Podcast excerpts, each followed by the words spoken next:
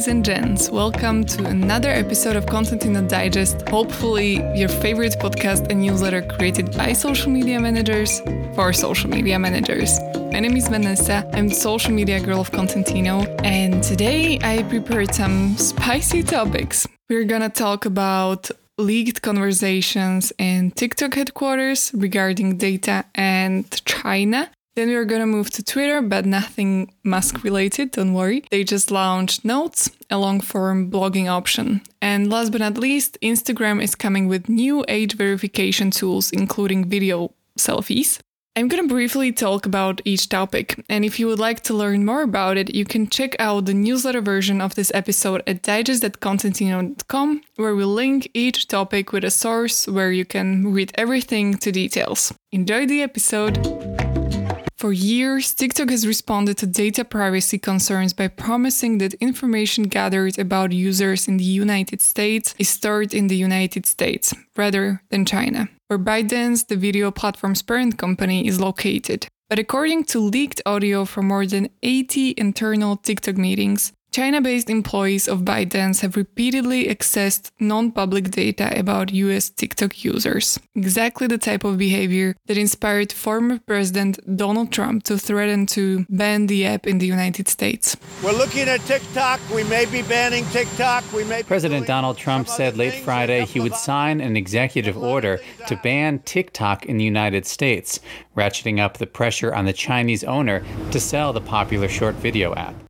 Everything is seen in China, said a member of TikTok's Trust and Safety Department in a September 2021 meeting. In another September meeting, a director referred to a Beijing based engineer as a master admin who has access to everything.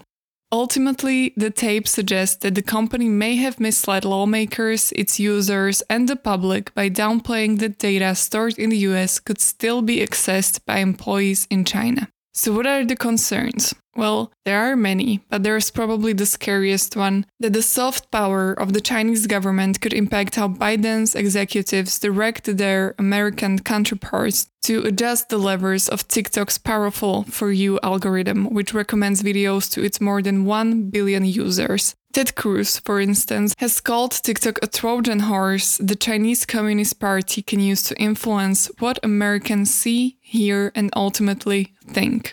TikTok claims in blog posts and public statements that it physically stores all data about its US users in the US, but with backups in Singapore. This does mitigate some risks. The company says this data is not subject to Chinese law, but it does not address the fact that China based employees can access the data. So, what should TikTok do now? According to Graham Webster, a research scholar at Stanford's Cyber Policy Center, if TikTok commits to being transparent and high integrity, and China based employees won't be able to access user data, then from a data security perspective, it should be possible to convince good faith skeptics they have done enough. But how will they achieve that? We'll have to wait and see. Let's move on to something lighter, shall we? It's been in testing for a while, and today Twitter has finally launched its new Notes option on selected user profiles, which provides a simple, integrated way to attach longer text elements to your tweets.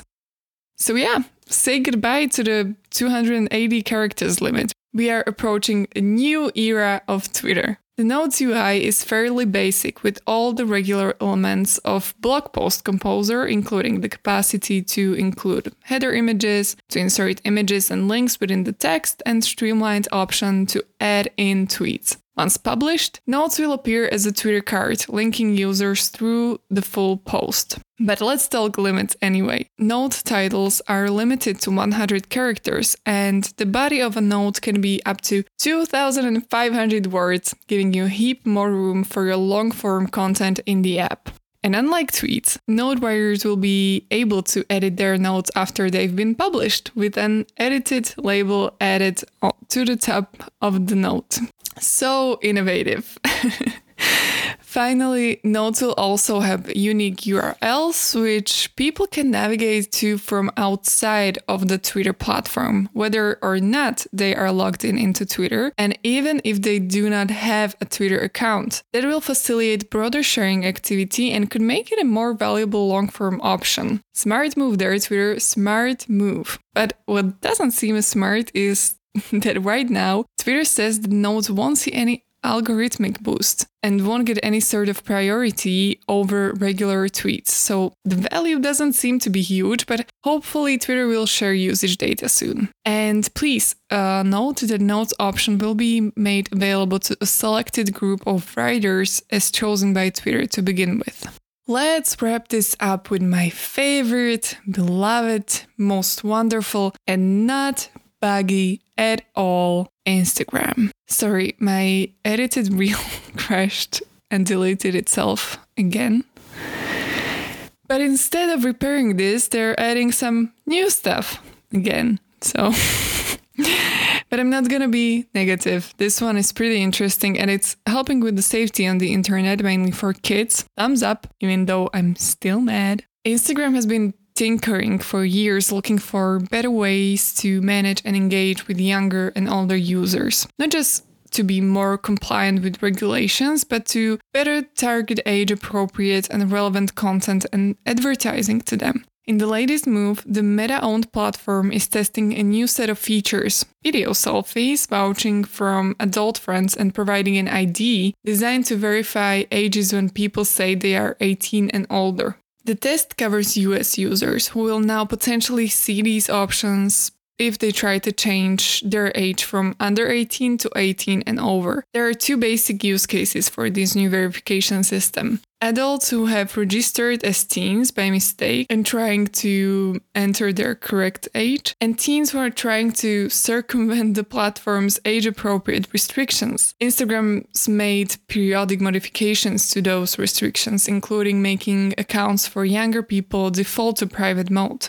In the US, when you are changing your age from under 18 to 18 and over, you'll be prompted to select one of the options mentioned above. You can provide an ID card like a passport or um, driver's license for verification, the company will store your ID for 30 days on its servers before deleting it. If you don't have a valid ID listed in Instagram's acceptable ID list, you can choose the video selfie method for age verification. Instagram has partnered with London-based um, digital identity startup Yoti, Yoti, Yoti, for um, this part of the verification. And once a user uploads the video selfie, Meta shares it with Yoti, which verifies their age using its specially trained AI. And once the verification process is over, both companies delete the data straight away. And with that, I want thank you all for listening to this episode. I hope you liked it. And even if you didn't, please consider leaving us a review at your favorite streaming service or just write us a message so we can improve to the future. And as I already said, don't forget to subscribe to us at digest.kontentino.com so you won't miss any other social media related news. Thank you again so much. Have a nice week and Goodbye.